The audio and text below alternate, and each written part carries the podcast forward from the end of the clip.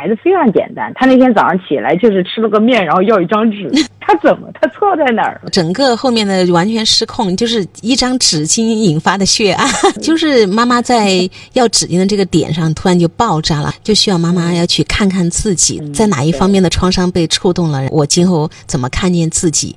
可能理解了、了解了之后，就像你说的，哎，你就跟孩子关于玩游戏的时候，你也看得惯，孩子也能坦然。对，就是他跟你要纸巾的时候，可能也就笑一笑，然后非常宠溺的递给他，然后说：“你看你吃的一鼻子一脸一脸，就完事儿了。”早上那个时间段其实是需要人协助他的。我们讲跟孩子打交道要有求必应，不求助不帮助，就这个原则很有意思。有求必应就是一旦他跟你提出了一个具体而又明确的要求的时候，其实。这个时候是可以满足他的，然后又是不伤原则性的问题的话，而不求助不帮助，就是他没提，你就不要去瞎操心，你得让他自己来决定这个事情。所以最后主动权就掌握在他那儿，他就会呃决定这个事情需不需要你，然后不需要你的地方，他就会自己去解决，这样才会有一个自我整合的过程。而这个过程你还要有耐心，你还要给他时间，你还要给他一些强化。我们讲。当他探索出一个东西，你觉得好的时候，你就要去给他刺激。这个刺激就是表扬，呃，或者奖励，啊，然后这种刺激给到他，他会不断的去探索，做得越来越好。就正向鼓励吗？他的自我才会整合的越来越好，那么他的超我和本我之间的关系就会协调的好。你就当个操手妈妈不就行了吗？是在这个案例当中，你说的妈妈可能也做了很多包办替代的事情，就在我情绪好的时候，对吧？然后当我情绪不好的时候，不知道哪一个点被触发了，妈妈突然会反感孩子的，就是我们看起来一个特别正常的一个要求，一点都不过分的一个要求，但是这个点呢就会立刻爆掉，后面就开始失控了，都已。已经不关乎纸巾了。后来他跟孩子两个之间的事情，说到这个的时候，我就想起一个相似的情况。我的一个好朋友，他就是全能型的人。全能型的人就是我要想尽一切办法满足你的要求，以让你表扬。我觉得我做的非常好，就是我无所不能，是吗？我无所不能。所以他在教育孩子的时候，他也会是这样的。但一旦就是孩子没有做得很好的时候，他会变成好像是自己没有做得很好。他会就像否定自己一样，一时间又觉得自己非常了不起，一时间又会觉得自己非常糟糕。他就在这两个极端就有可能跳跃，就是孩子就会很懵。一时间，我妈是一个。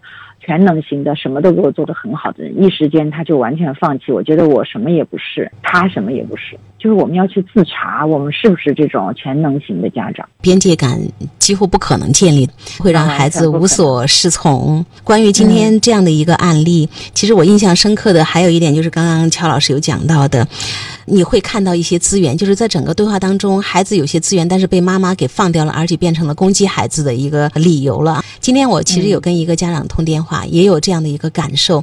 我说真的是特别特别的可惜，他的孩子拿奖学金考上了高中，嗯，考上了高中之后，他就特别开心，说妈妈，我可以轻松的考到六百多分，我可以读个好大学。然后妈妈说，我经过详细的了解打听，我跟孩子说，不算什么。不到六百五，你根本读不了什么好大学。他说，就给孩子施加了一些压力。然后孩子对物理、数学特别感兴趣，说我想钻研这两个，我想怎么样投入去呃上这样的一个班一个课。妈妈会说，我经过打听，物理化学特别的难，所以你应该学什么呃信息竞赛班，就 让孩子去考，必须要进那个班。孩子就妥协，但是学了之后说，我其实没有准备好，我也没考好。孩子为了满足妈妈的需要，他作假了，跟妈妈说了，他说我考的不好。但是最后被录取了，妈妈就特别奇怪，孩子就说：“那我就是作假呀，因为你想让我考上。”我就说：“你看，妈妈你在拖孩子的后腿。”就是孩子信心满满的说：“妈妈，我可以考六百多分，我可以考好大学。”妈妈说很难，嗯他就会这样子去跟孩子聊天。觉得让我就是想到，就是我今天很想用那么一句话来收尾哈，就有一句话，我觉得应该是加缪在那个他的荒诞文学当中提的一句话，他说：“在被突然剥夺了幻想和光明的世界中。”人感到自己是局外人，就我觉得我们家长很多家长，就是我们在精心设计孩子的未来的时候，其实就是我们在那个幻想和光明的世界里，但是孩子被剥夺了幻想和这个设计的权利，嗯，就把他们培养成为了一个局外人，就好像考什么大学、进什么学校、要几点起、要干嘛。就是你们设的局，不是我要做的事。哎呀，这个局外人我觉得太形象了，所以这是妈妈要我上的，这是妈妈要我做的作业，这是妈妈要规定我必须在这个时间完成的。我是为妈妈而学，就是顺理成章了。你觉得他为什么那么懈怠？甚至你看不见他的时候，他的成绩起起伏伏，甚至你会发现有的孩子就放弃了自己的学习，甚至生命。为什么？因为他在活你的幻想。不是他在活他自己呀，他是非常痛苦的。我们其实这个案例还可以进一步的用亲密关系的方式来对他进行分析。因为先前从自我、本我、超我的角度提醒家长要去帮助、协助孩子进行自我的整合，这样孩子才能成为一个正常的、成熟的、能自己去处理问题而且过得幸福的孩子。本我的那个板块千万不要给他忽略了。没有本我的人，那就是空心人。对，那也是非常惨烈的。那个抑郁啊，等等，有很多东西，就是吃饭饭不香，没有本我，你长期剥夺了他这个板块。对，所以贪吃贪睡不是什么坏事儿，这是人家正常需求，不能剥夺。最后孩子不吃饭，然后不睡觉，不刷牙，不洗脸，可能那个时候家长会着急了哈。包括谈恋爱，他初中喜欢人，小学喜欢人，还是高中喜欢人，只要他在那个时候喜欢了，那就是他的本我需求。一点都不可怕，所有的爱情会开始，都会结束，你着啥急呀？